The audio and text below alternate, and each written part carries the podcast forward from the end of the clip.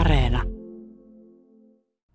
Jari Yli-Talonen, täällä ollaan Taimitarhalla Vierumäellä ja tämä on sulle tuttu paikka. Ja nyt vähän kuultiin surullisia uutisia siinä mielessä, että tämä on nyt tällä hetkellä konkurssipesän selvittelyssä tämän paikan tulevaisuus. Niin miten usein täällä metsänhoitoyhdistyksen puolesta on tullut vierailtua? No erittäin usein, että tämähän on meidän pääkohdekon alueella. Täältä on pääosa viime vuosien taimista tullut ja metsänomistajat itsekin oma toimisti on hakenut täältä istutettavia taimia, eli semmoinen puolitoista miljoonaa taimea vuodessa, eli isosta määrästä kysymys. Aika hurja määrä, ja mitäs taimia ne etupäässä ovat? Tällä alueella rehevillä pohjilla niin pääosa on kuusen taimia, että noin kahdeksankymmentä prosenttia, vähän reilukin, on puolitoista vuotiasta ja kaksivuotiasta kuusen paakkutaimia, mitä tänne Päijät-Hämeen alueelle istutetaan. Ja nyt täällä ainakin vaikuttaa olevan kova tohina päällä, eli ei tämä kyllä mitenkään konkurssi hiljaiselta paikalta vaikuta, että tämä näyttää, että täällä niin kuin töitä paiskotaan koko ajan, eli tuo omaisuus on tuolla sisällä ja siitä konkurssipesäkin haluaa huolta pitää ilmeisesti.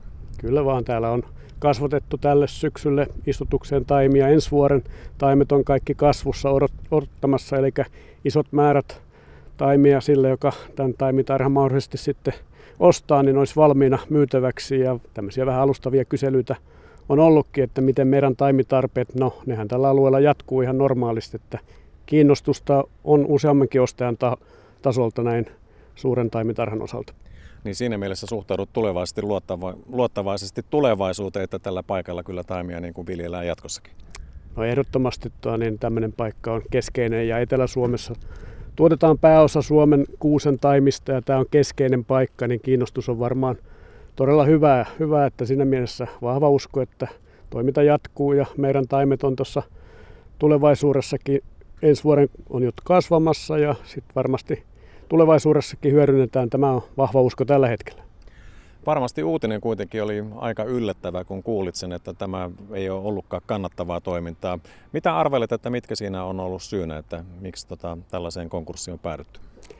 No tuli kyllä ihan puskista, että tiesin, että on kaksi vaikeaa vuotta ollut peräkkäin, eli syytähän on tietysti monia, mutta mekin toki ollaan siihen syypää.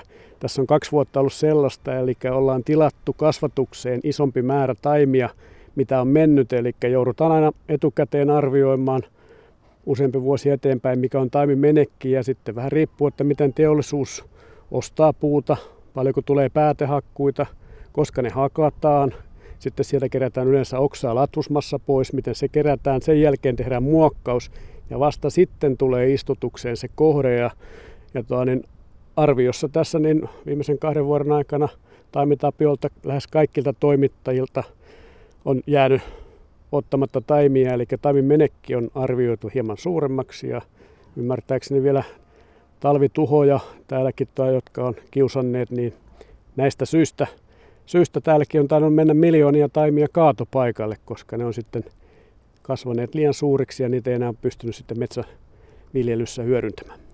Joo, ja mitä itsekin kuulin tuolta konkurssipesän hoitajan taholta, niin siinä on ollut useampia sattumuksien summia kyllä, mikä sitten tähän konkurssiin on johtanut. Mutta jos Jari Yli-Talonen, kuvitellaan sellaista tilannetta, että nyt täällä taimituotanto loppuskin, vaikka niin nyt ei todennäköisemmin ole käymässä, niin mitä sellainen aiheuttaisi, jos täällä Vierumäellä taimituotanto loppuisi?